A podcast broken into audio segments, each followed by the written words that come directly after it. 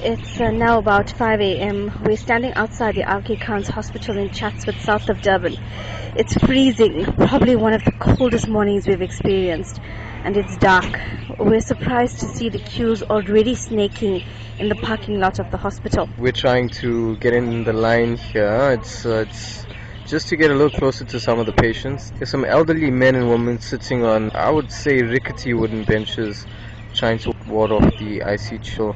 There's also a sense of hostility here. These patients, some of who've been waiting here since about three o'clock this morning, are very wary of people jumping the queue.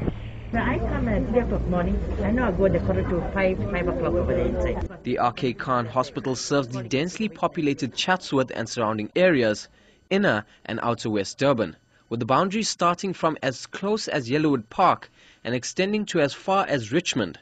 It is also a referral hospital for Saint Mary's in Pinetown and the KwaDabeka Clinic.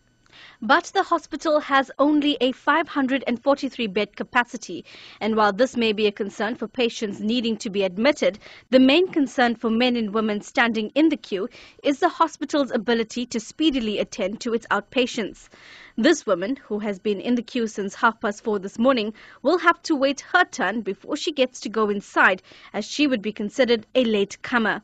She's here to receive her test results, but isn't sure what exactly was tested.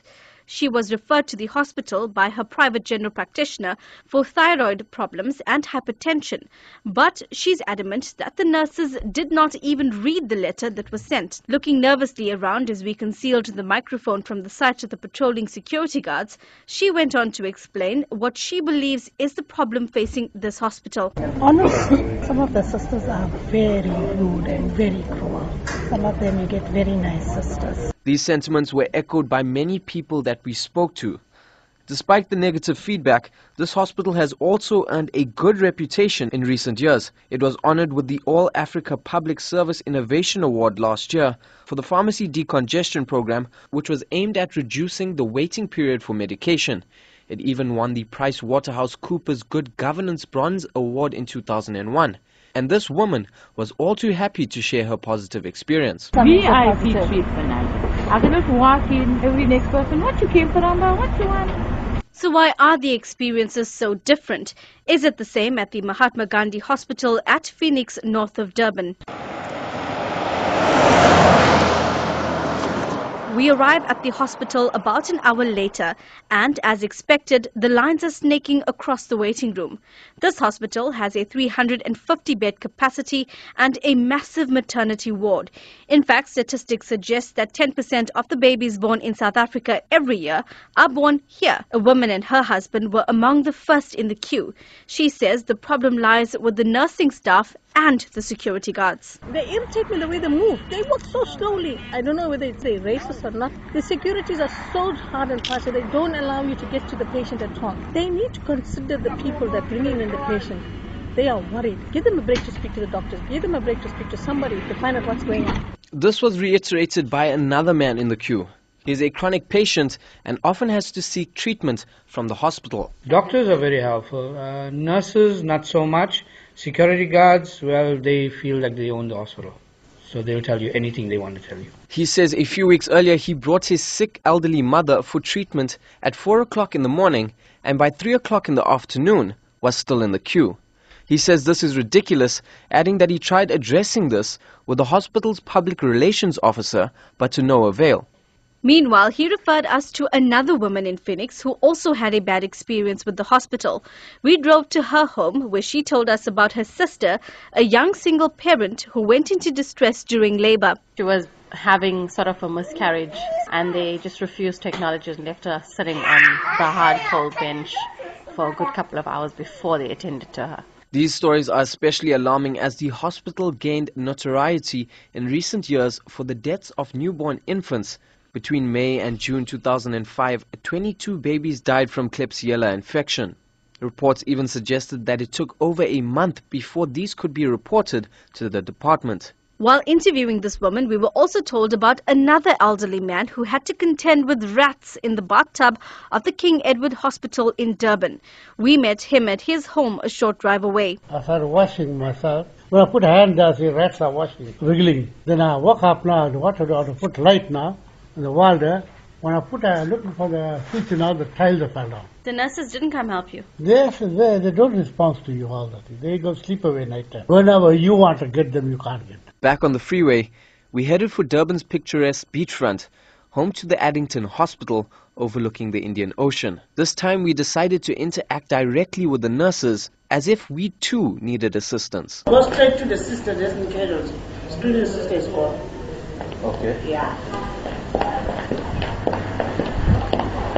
Can we just go in? Yeah, one of the sisters took me. Yeah, I was really telling Lucy, it's been sister over there, but apparently she's gone now.